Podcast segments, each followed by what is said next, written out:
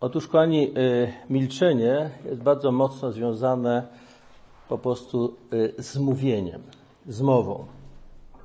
Jest elementem mowy i jeżeli by nie było mowy, to nie ma też sensu mówić o milczeniu, bo milczenie odnosi się przede wszystkim do, do komunikacji, do mowy.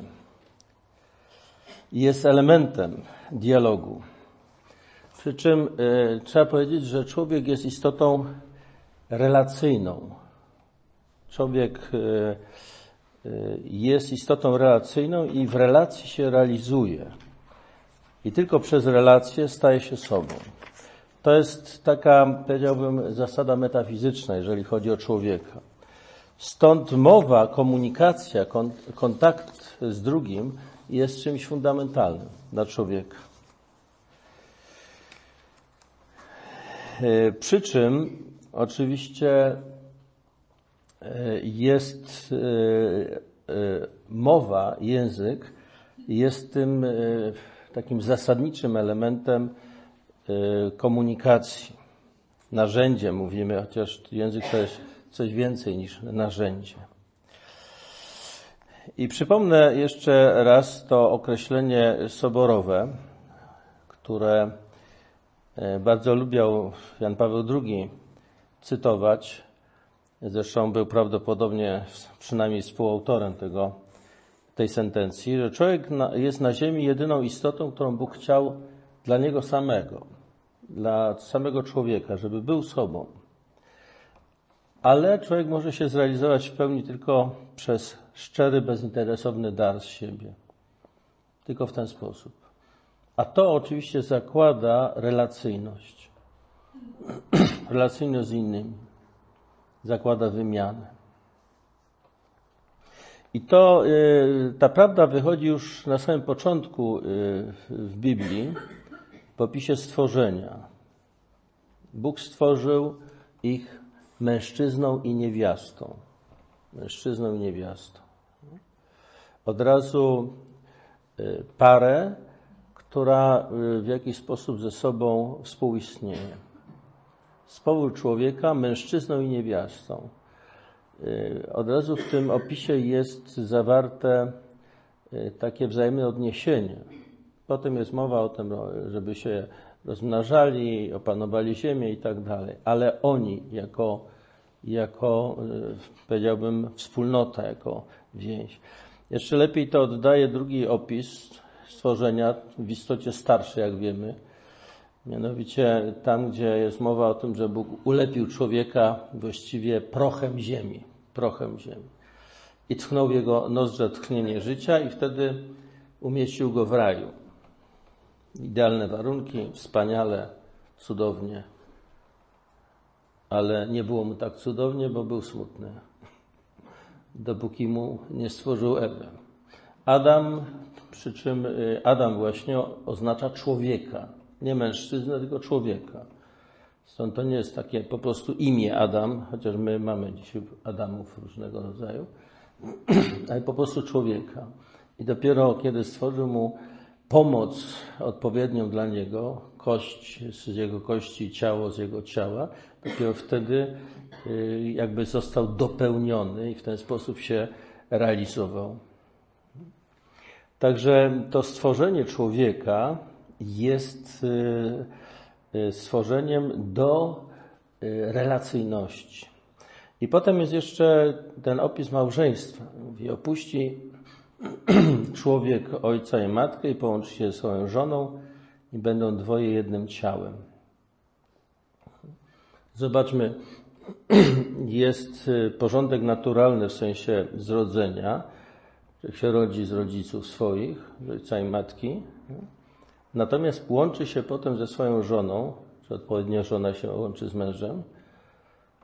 I ta więź, która powstaje, łączy się z obcym człowiekiem.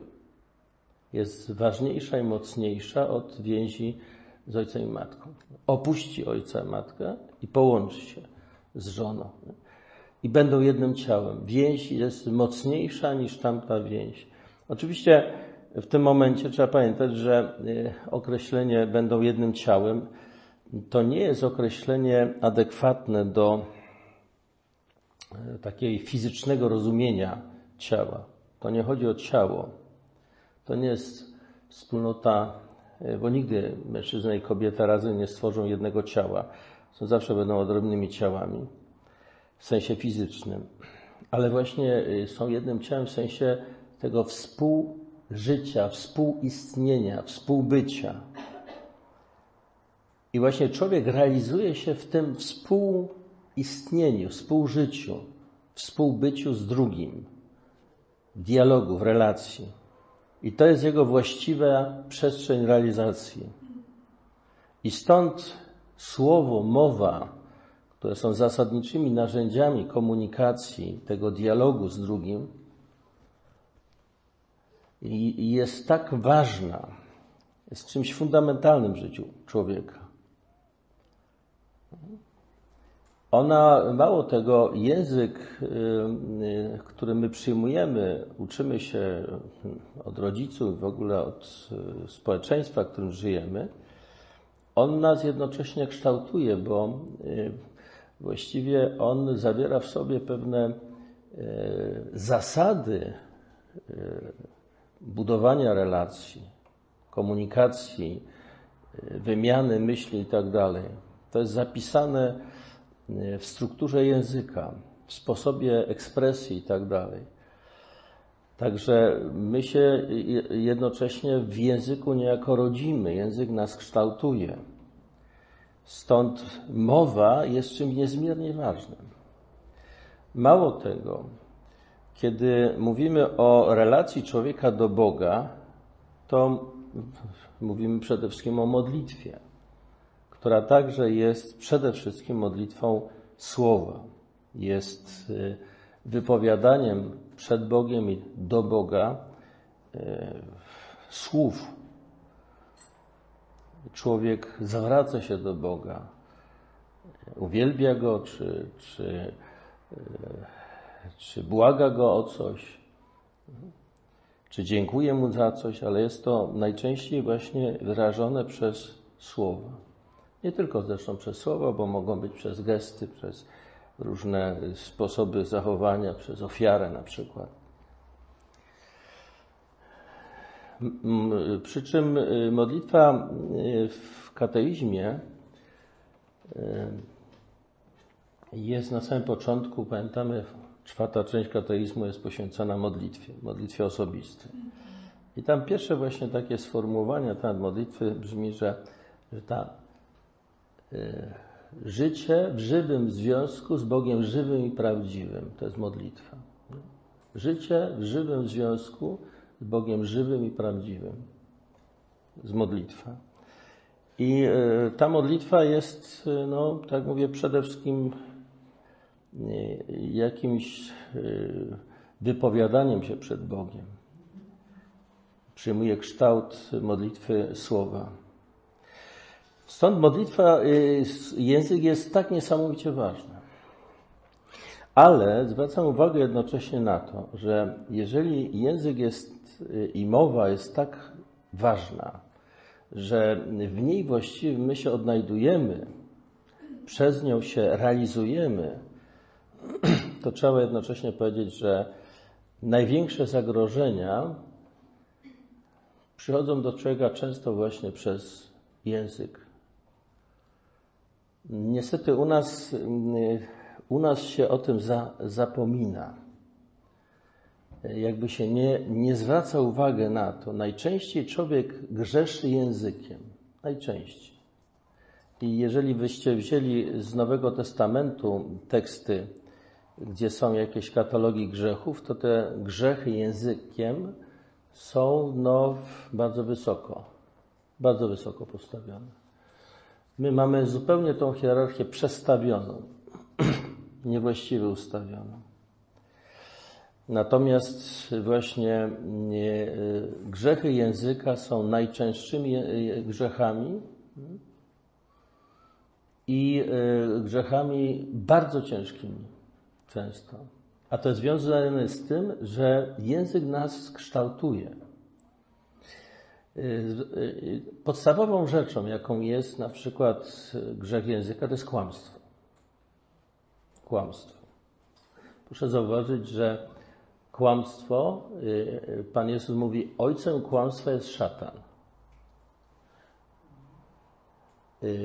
Wchodzenie w kłamstwo jest właściwie no, wchodzenie pod jego skrzydła, o, tak bym powiedział, pod jego opiekę. Bo on jest kłamcą, właśnie nie ma w nim prawdy. Jeżeli my staramy się przez kłamstwo coś uzyskać, to niestety wchodzimy w bardzo bliski kontakt z tym, który jest ojcem kłamstwa. To jest coś fatalnego. I na, dalej, e, kochani, e, święty Benedykt e, poświęca milczeniu cały rozdział szósty. Ja go tutaj przeczytam. I zobaczcie, że ten rozdział, który jest napisany jako, jako rozdział o milczeniu, w istocie, jak się przyjrzymy temu, Y, tak naprawdę jest rozdziałem o, o, o dobrej mowie. Tu jest o cnocie milczenia. Postępujmy tak, jak mówi prorok. Rzekłem, będę pilował dróg moich, abym nie zgrzeszył językiem. Wędzidło nałożę na usta, oniemiałem w pokorze i powstrzymałem się nawet od słów dobrych. W ten sposób chce nam prorok wskazać, że jeśli powinniśmy się niekiedy powstrzymywać od mówienia rzeczy dobrych ze względu na milczenie, tym bardziej musimy unikać mówienia złych rzeczy z obawy przed karą za grzechy. Dlatego też ze względu na ważność milczenia, nawet na rozmowy dobre, święte i budujące, należy rzadko pozwalać uczniom dojrzałym. Bo jest napisane, nie unikniesz grzechu w gadulstwie. I gdzie indziej życie i śmierć jest w mocy języka. Wypada bowiem, by nauczyciel mówił i uczył, uczeń zaś powinien milczeć i słuchać. To też, kiedy mamy prosić o coś przełożonego, należy prosić z szacunkiem pełnym pokory i uległości. Nie dopuszczamy zaś nigdy do niestosownych żartów oraz do gadania pustego i pobudzającego do śmiechu. Potępiamy je zawsze i wszędzie nie pozwalamy uczniom otwierać ust do takich rozmów. Widzimy, że ten rozdział zasadniczo akcent kładzie na tym, co można mówić i jak można mówić. Przy czym jeszcze zwrócę uwagę na inny taki, e, taki moment w regule, w prologu gdzie właściwie święty Benedykt mówi o tym takim zasadniczym powołaniu, odkryciu tego powołania, obudzeniu się do życia.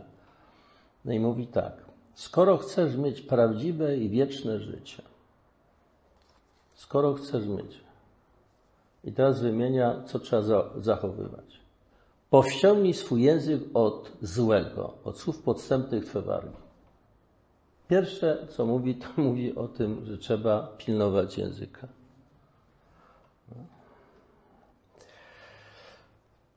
Właściwie reguła, reguła nie, y, nie mówi o jakichś y, grzechach typu kłamstwo, oszczerstwo, obmowa, pomówienia itd. Tak o takich grzechach, które są ewidentne. W ogóle święty Benedykt o tym nie mówi.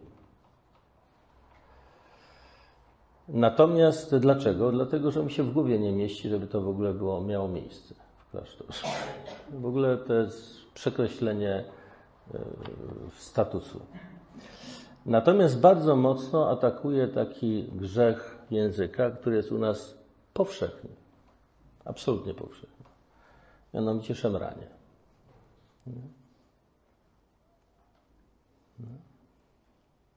Czyli takie wewnętrzne niezadowolenie, pretensja noszona w sercu do innych, do no, samego systemu, do państwa i w ogóle. Takie niezadowolenie noszone w sercu. Przede wszystkim niech nigdzie i z żadnego powodu nie dochodzi do głosu to zło, którym jest szemranie. W jakiejkolwiek formie, czy to w słowie, czy to w jakimś znaku. Gdyby ktoś został na tym schwytany, powinien ponieść szczególnie surową karę. To, co u nas praktycznie rzecz biorąc w ogóle nie jest traktowane jako grzech. U świętego Benedykta jest powiedziane jest po prostu jako rzecz, musi być surowo ukarane z tego powodu. Dlaczego? Dlaczego? Otóż, kochani, dlatego, że właśnie, y, zresztą będziemy jeszcze o tym mówili, że y, szemranie, takie niezadowolenie, narzekanie na, na innych, niezależnie od racji nawet, jest w istocie otwieraniem serca na działanie złego w naszym sercu. To jest działanie antyduchowe. Już, y, a y, uczestnictwo w jakichś kłamstwach, obmowach i tak dalej, to jest, to jest wprost uczestniczenie w dziele szatana. Ja przypomnę, że szatan jest nazwany w Biblii oskarżycielem braci. Tak jest w 12 rozdziale Apokalipsy. Tam jest bardzo ładny y, tam wywód o tym, jak Archanioł Michał i jego aniołowie walczyli z diabłem i jego aniołami, go strącili z nieba i tak dalej. I wtedy tam jest powiedziane, że właśnie, że już się nie znalazło miejsce w niebie dla oskarżyciela, że już ten oskarżyciel przed Bogiem nie ma dostępu do Boga, żeby oskarżać braci przed Bogiem. Natomiast cała jego działalność sprowadza się do tego, co się dzieje na ziemi. Tak to jest w tym 12 rozdziale mniej więcej powiedziane. Więc jeszcze raz wrócę. Mowa jest czymś fundamentalnym, czymś, co kształtuje nas.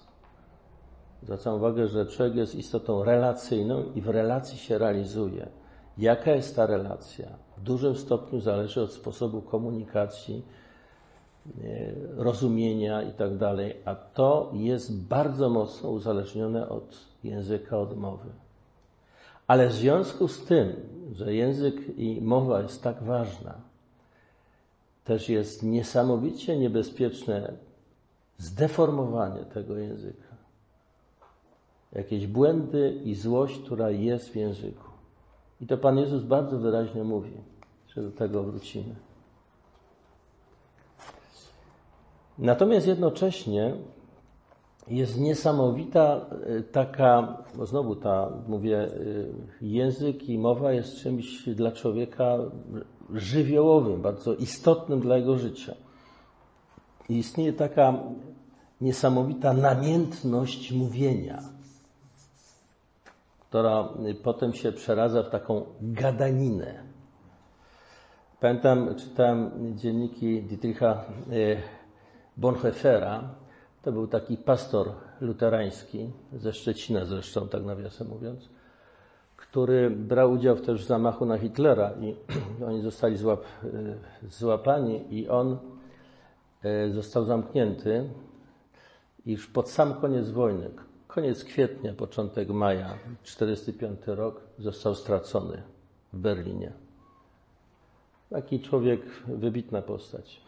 I on w pewnym momencie pisze tak, y, z celi śmierci.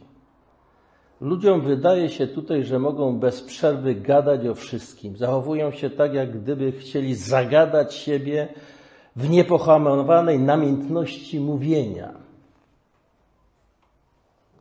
I to jest prawda. My mamy taką w sobie niepohamowaną namiętność mówienia. Zagadać siebie zagadać rzeczywistość.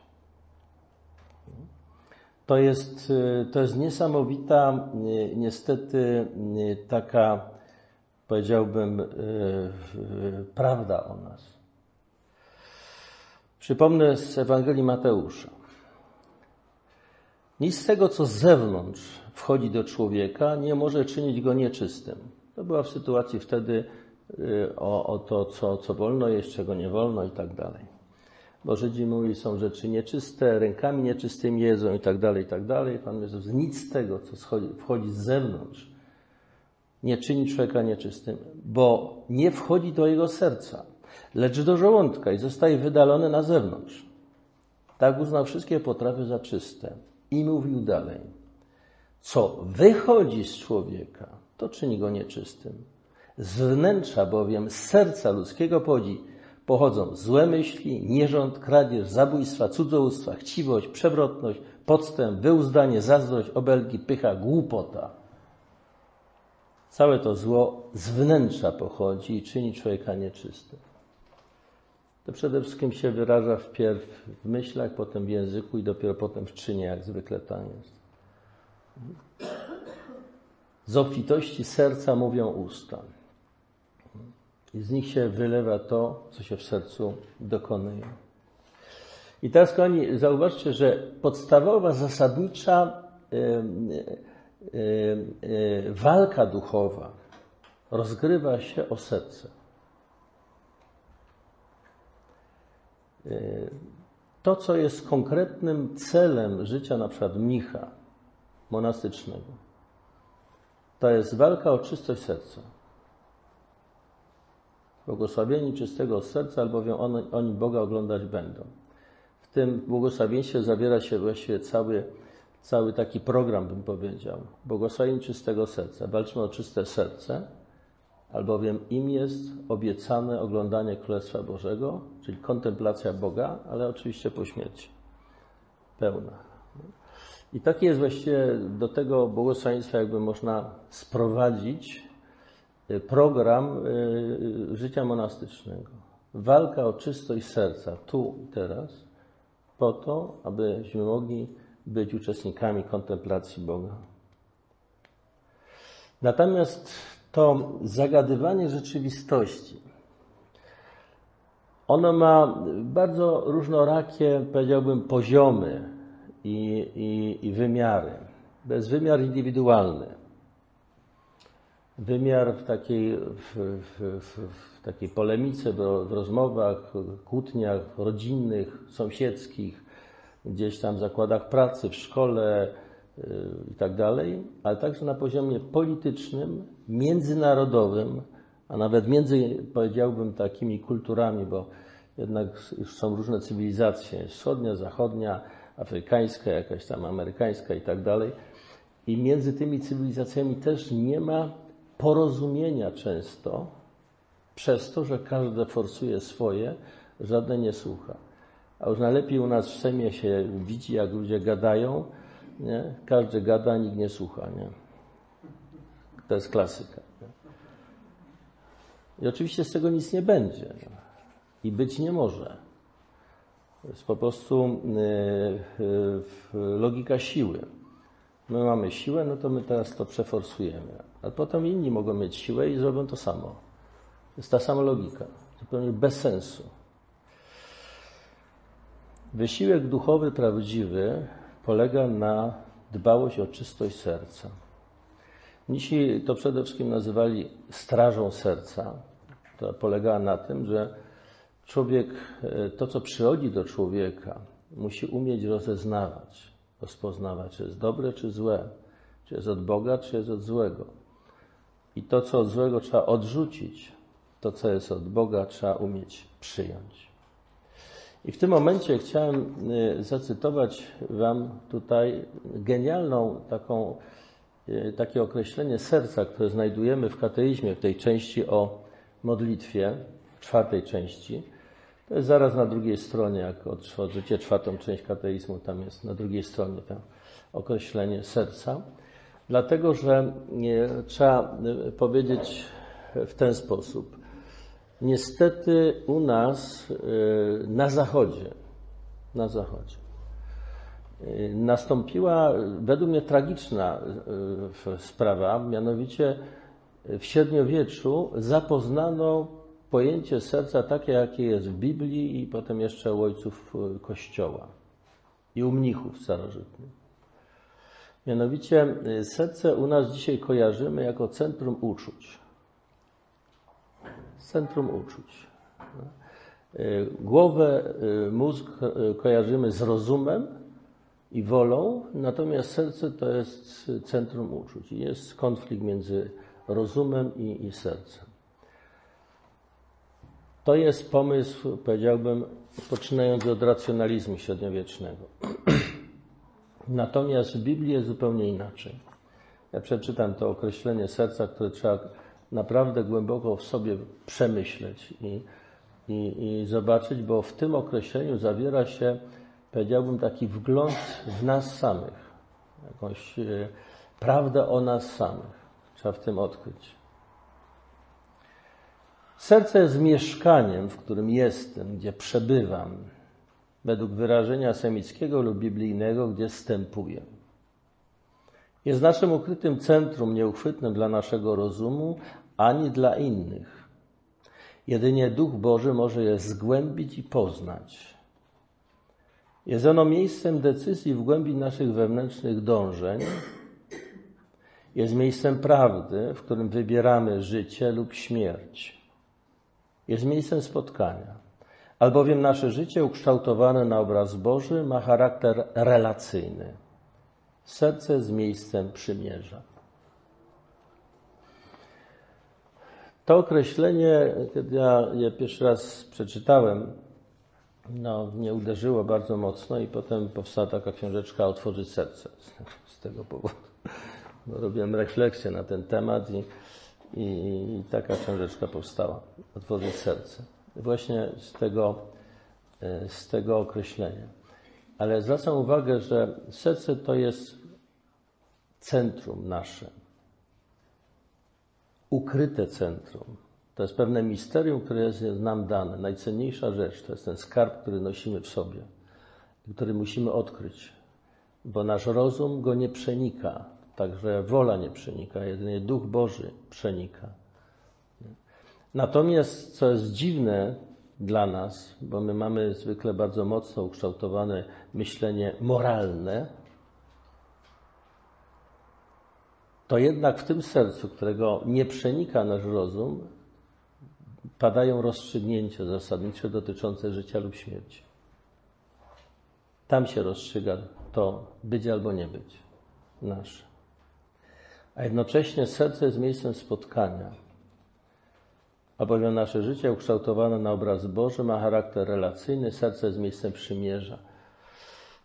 Sercem jest miejscem spotkania, przede wszystkim z Bogiem. I dlatego Boga można spotkać tylko w sercu. Poza sercem go nie można spotkać. Tylko serce jest właściwym miejscem spotkania z Bogiem. I teraz, y, kochani, y, tutaj y, to określenie serca jest fundamentalne. W życiu duchowym zasadnicza walka rozgrywa się o serce. Serce jest miejscem, gdzie mamy stąpić, dopiero wejść do serca. Święta Teresa Wielka pisała o twierdzy duchowej. Po co twierdza? Serce. Tak naprawdę chodzi o serce. Ona tylko użyła słowo twierdza, dlatego że no, to jest duży trud, żeby do serca dojść. I teraz, y, kochani, y, Mało tego, Boga nie tylko można spotkać jedynie w sercu, ale też tylko w prawdzie.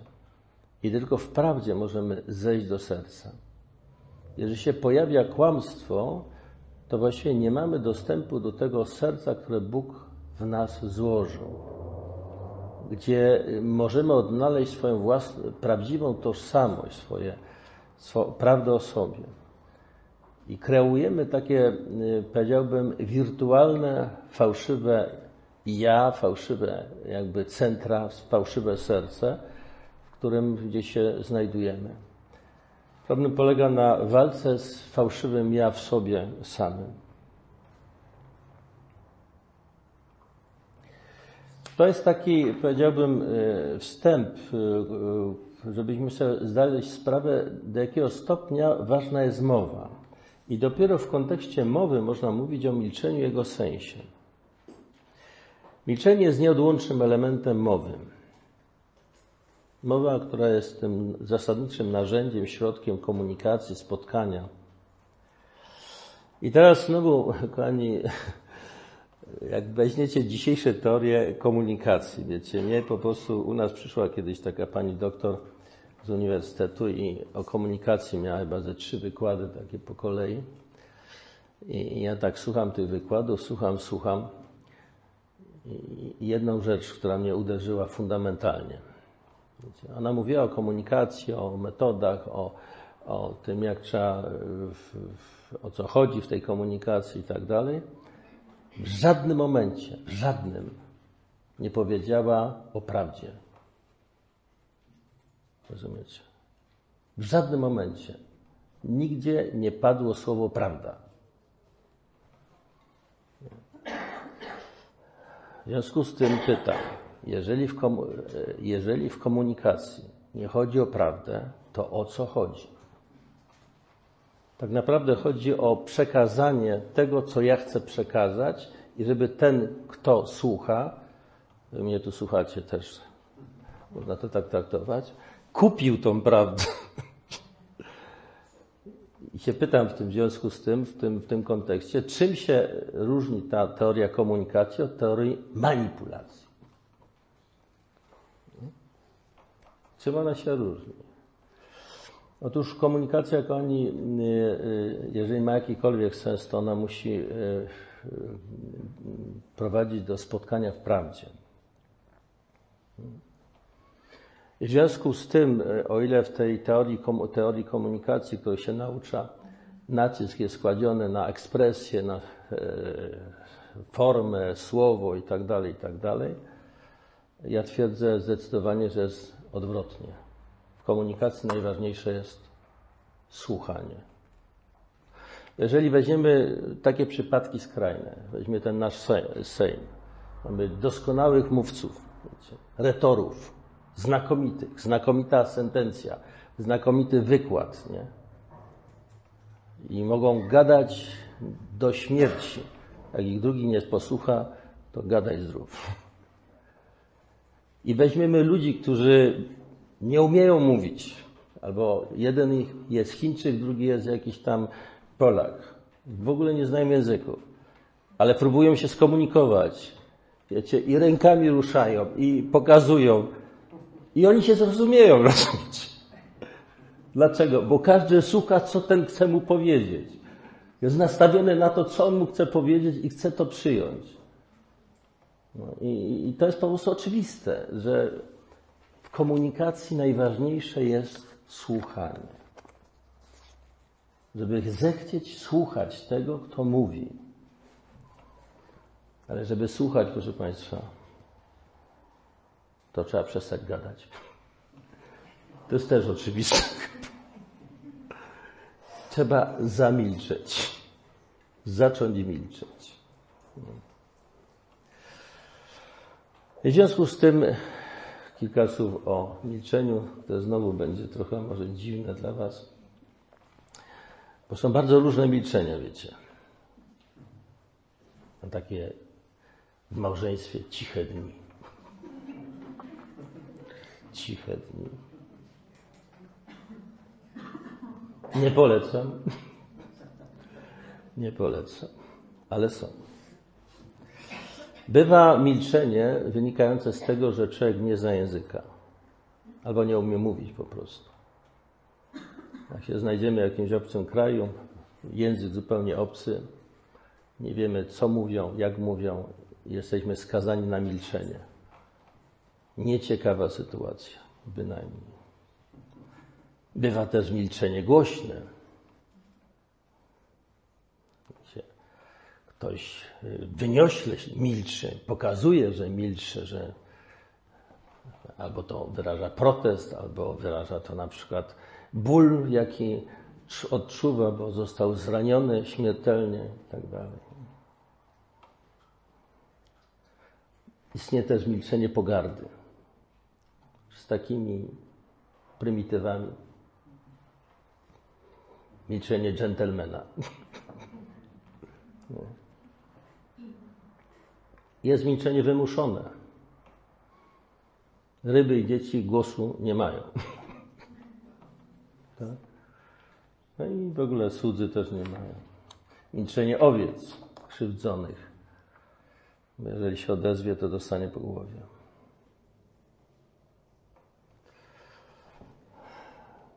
I zauważcie, że jest dużo milczeń, milczeń, różnych rodzajów milczeń, które są bardzo niszczące i złe. Niestety. I śmiem twierdzić, że większość z rodzajów milczeń, jakie znam, są złe.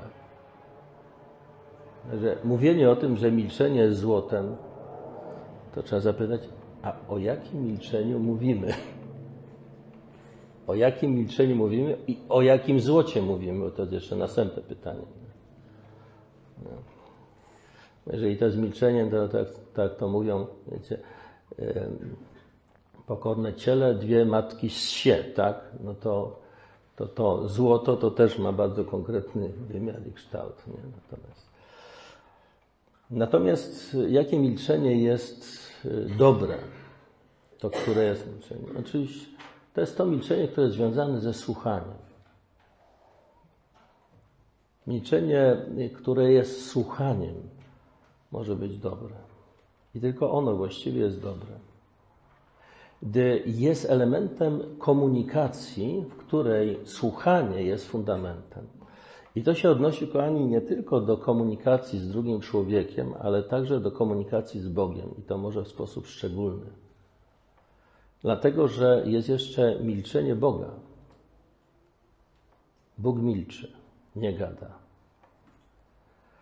I o tym milczeniu by też trzeba było powiedzieć i dużo by można mówić.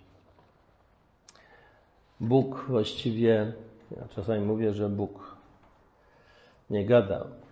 Bóg przemawia szeptem, a właściwie trzeba powiedzieć, przemawia milczeniem. Ale to milczenie Boga mówi więcej niż jakakolwiek gadanina.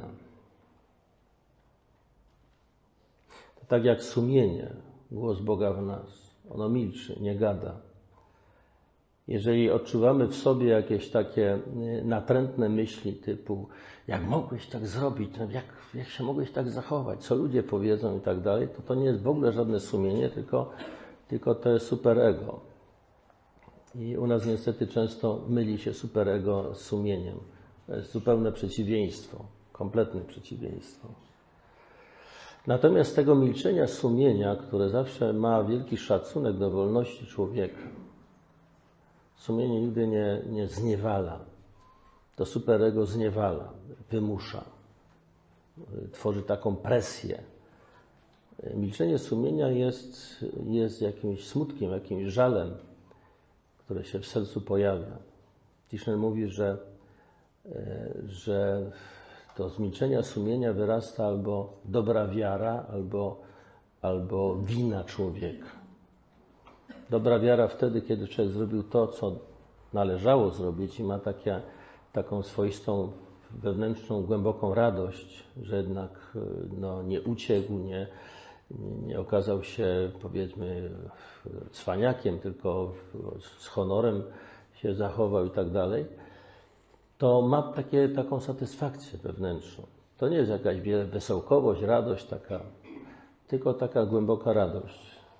Albo kiedy stchórzył na przykład, nie powiedział to, co trzeba było powiedzieć, nie powiedział prawdy albo skłamał, to czuje do siebie niesmak.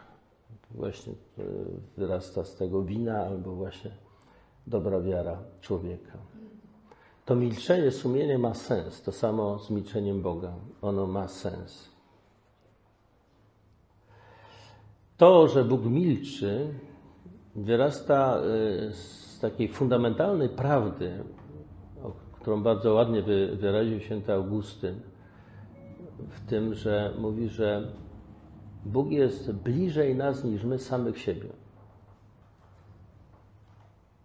Bóg nie mówi, bo ta mowa jakby przychodzi z zewnątrz. Bóg jest bliżej nas, głębiej. Stąd właśnie potem ta satysfakcja, jeżeli człowiek e, idzie za głosem sumienia, który jest milczeniem, albo właśnie jest wyrzut sumienia, kiedy się buntuje wobec tego i robi coś innego. To właśnie stąd, z tej prawdy wynika, bo, bo głębiej w nas, bliżej nas samych jest Bóg. On jest w sercu właśnie. Stąd to pojęcie serca, o którym tutaj mówiliśmy, jest niesamowicie ważne.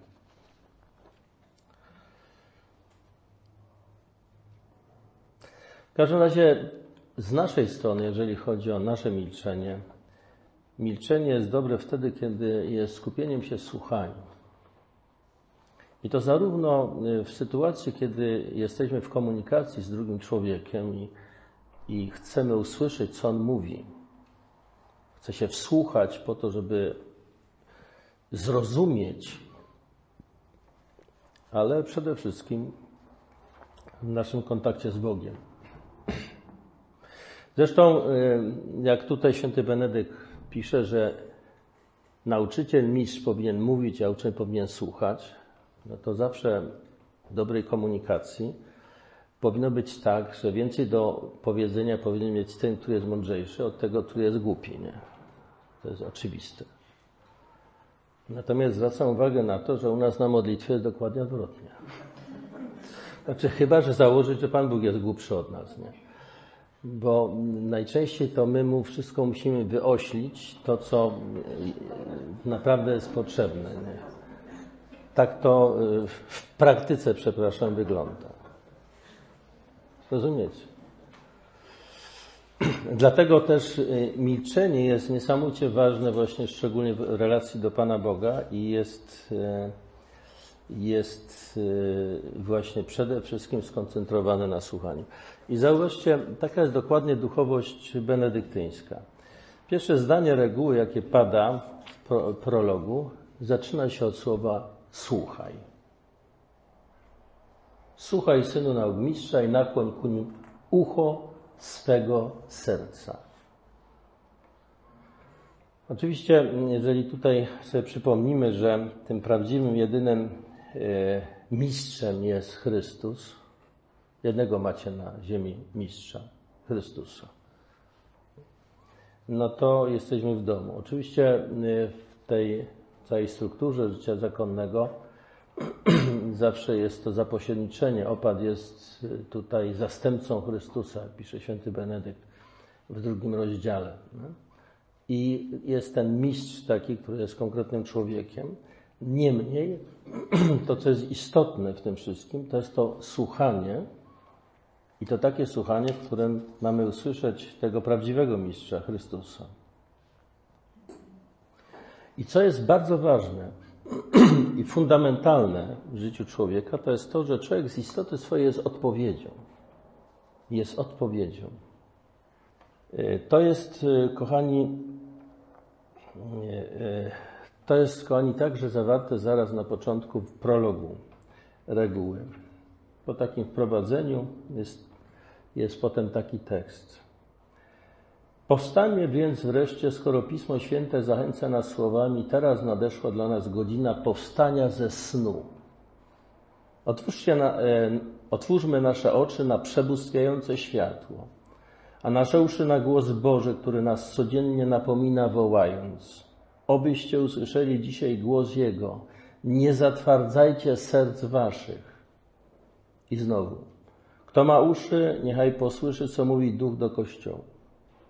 A co mówi? Pójdźcie, synowie, słuchajcie mnie, nauczę was bojaźni pańskiej. Biegnijcie, dopóki macie światłość życia, aby ciemności śmierci was nie ogarnęły. Obudźcie się. Zacznijcie słuchać, bo jesteście w jakimś letargu. Człowiek się budzi. I dalej. Pośród licznego tłumu, któremu Pan mówi te słowa, Szuka on sobie współpracownika i raz jeszcze powtarza. To jest pośród licznego tłumu. To jest sytuacja taka, powiedziałbym, dzisiaj bardzo wyraźna i namacalna. Mianowicie człowiek znajduje się i, i tak chce się znaleźć w tłumie anonimowym, żeby się umiał zakamuflować i jakby schować nie? i realizować tam swoje. Nie? w sposób taki no, zakamuflowany, żeby go nikt nie rozpoznał, jeżeli by coś robił nie tak, jak trzeba. Spośród licznego tłumu. On sam, y, Pan mówi y, te słowa, szukam sobie współpracownika i raz jeszcze powtarza. Któż jest człowiekiem, co miłuje życie i pragnie widzieć dni szczęśliwe? To jest fundamentalne pytanie. Czy chcesz żyć Bo to jest wegetacja, to jest jakiś taki, taki letarg. To nie jest życie, to jest letarg. Kto jest człowiekiem, który miłuje życie, kto chce żyć? Jeśli słysząc to odpowiesz ja, rzeczę Ci Bóg. Skoro chcesz mieć prawdziwe i wieczne życie, powściągnij swój język od złego, od słów odstępnych Twe wargi, od od złego, czyń dobro, szukaj pokoju, idź za nim. Zauważmy, że dopiero wtedy, kiedy człowiek usłyszał głos Boży i daje na nie odpowiedź, jakby się budzi, i wtedy dopiero nabierają sensu wszystkie zalecenia moralne, prawo Boże, przykazania. Wtedy nabierają właściwego sensu. Wcześniej są jakimś takim, to tak, takimi zasadami, które są nałożone, trzeba je respektować, bo można po głowie dostać. Nie? Tak samo jak trzeba przepisy ruchu drogowego respektować, bo może tam policjant za zakrętem stać i nam wlepi mandat. Nie? Na podobnej zasadzie. Ale jak go nie ma, to, to robimy co, co możemy. Natomiast w momencie, kiedy następuje ten człowiek, y, odpowiada na Boże wezwanie, się budzi i wtedy dopiero zobaczy, że te przepisy, prawa, przykazania, one są ścieżką do życia. Jeżeli chcesz żyć, to zacznij tak to zachowywać, bo to jest droga. Księdza, w, w, tutaj w Księdze Powtórzonego Prawa jest bardzo ładnie Mojżesz mówi, że prawo jest mądrością, jest waszą mądrością. To nie jest coś, co jest narzucone jako zasady, tak, od narzucone, bo narzucone, tylko jest mądrością, która was prowadzi do życia. I tu jest to samo. I zwracam uwagę jeszcze, że wpierw są wskazane te y, sprawy związane z językiem. Pościągnij swój język od złego, od słów podstępnych swe wargi. Przestań kłamać, oszukiwać, naciągać. Przede wszystkim są to grzechy języka. Gdy tak będziecie postępować, oczy moje zwrócone będą na was, a uszy moje otwarte na prośby wasze. I zanim mnie wezwiecie, powiem, oto jestem. To jest cytat z proroka Izajasza. Sprawa jest o tyle przedziwna, wiecie, że to oto jestem jest, y, jest zawsze odpowiedzią sługi na wezwanie Pana. To jest klasyczny taki tekst y, z księgi Samuela, kiedy Heli y, śpi, Samuel jest akurat tam, gdzie jest Arka Przymierza i, i Bóg wzywa Samuela. Samuelu, Samuelu. On biegnie do Helego. Oto jestem, przecież mnie wołałeś. Nie? Ten się dopiero zorientował, że to nie on, tylko Pan Bóg mówi i dopiero mówi Mów Panie, bo sługa Twój słucha. Oto jestem. Odpowiedź sługi do Pana. A tutaj jest odwrotnie. Bóg mówi.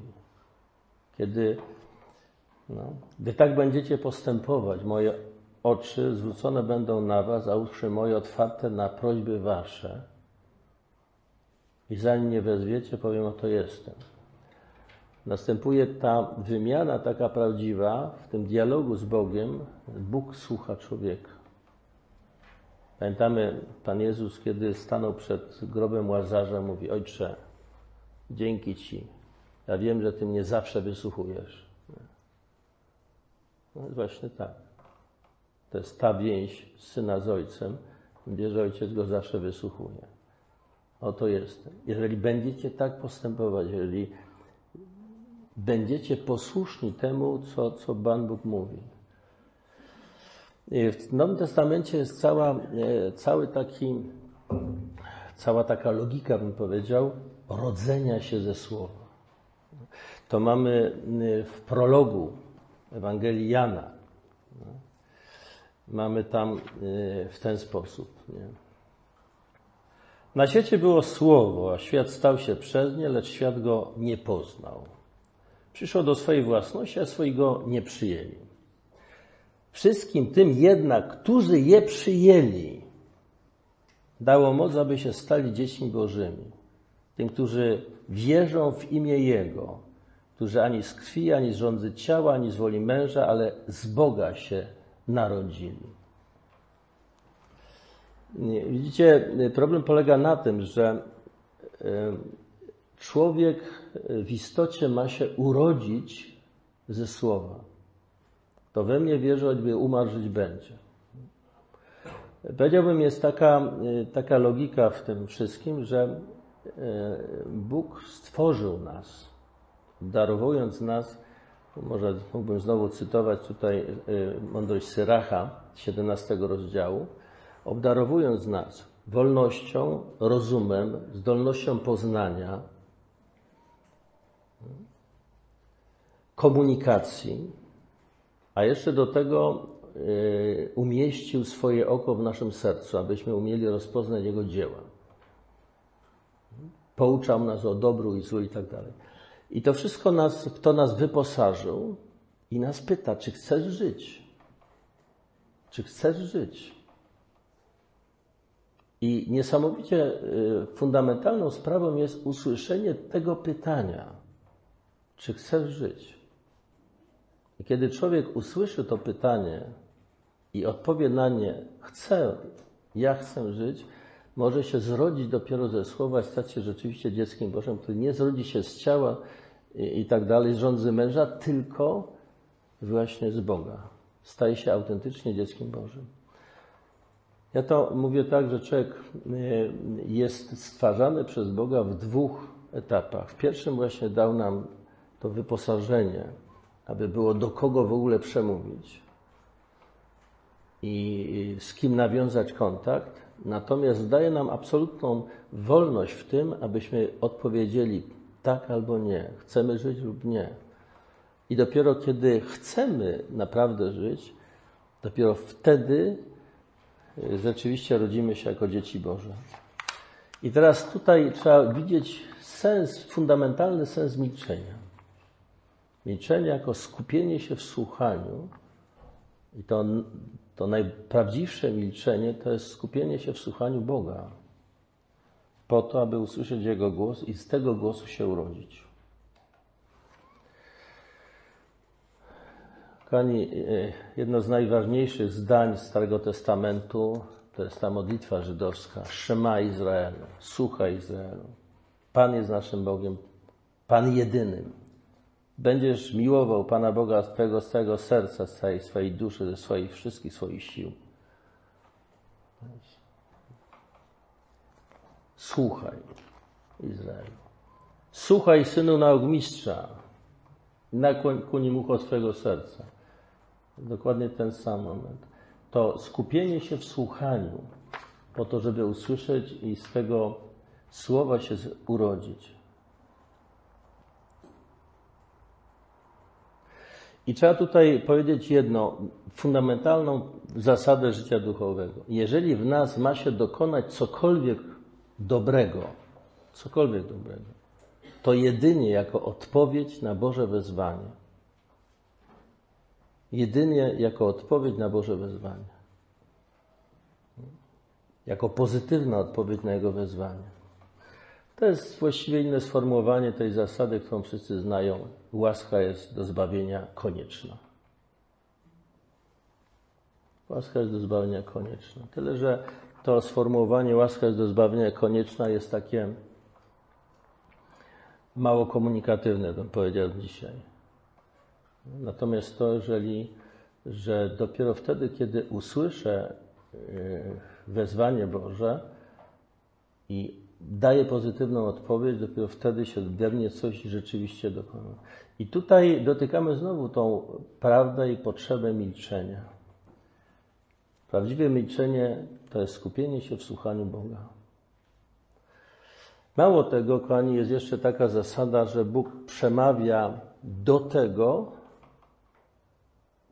kto chce słuchać. Nie narzuca się. I zauważcie, Pan Jezus zmartwychwstały pojawia się tylko i pokazuje się tylko tym, którzy Go kochali, którzy w Niego wierzyli. Nie idzie do arcykapłanów, nie udowadnia im, że wyście mnie tu skazali, a ja tutaj Pokażę wam, kim jestem. Nie? Albo Piłatowi. A cóż to jest prawda? No widzisz, durniu jeden, ja jestem prawdą. Nie ma takiej sceny. Pan Jezus nie udowadnia nikomu. U Boga jest zawsze aktualne takie wezwanie: jeżeli chcesz, to chodź. Ale sam musisz chcieć. Kto jest człowiekiem, który miłuje życie? Miłuje to, chce żyć. Musisz odpowiedzieć na to. Ja. I dopiero wtedy zaczyna się naprawdę, powiedziałbym, historia spotkania człowieka z Bogiem.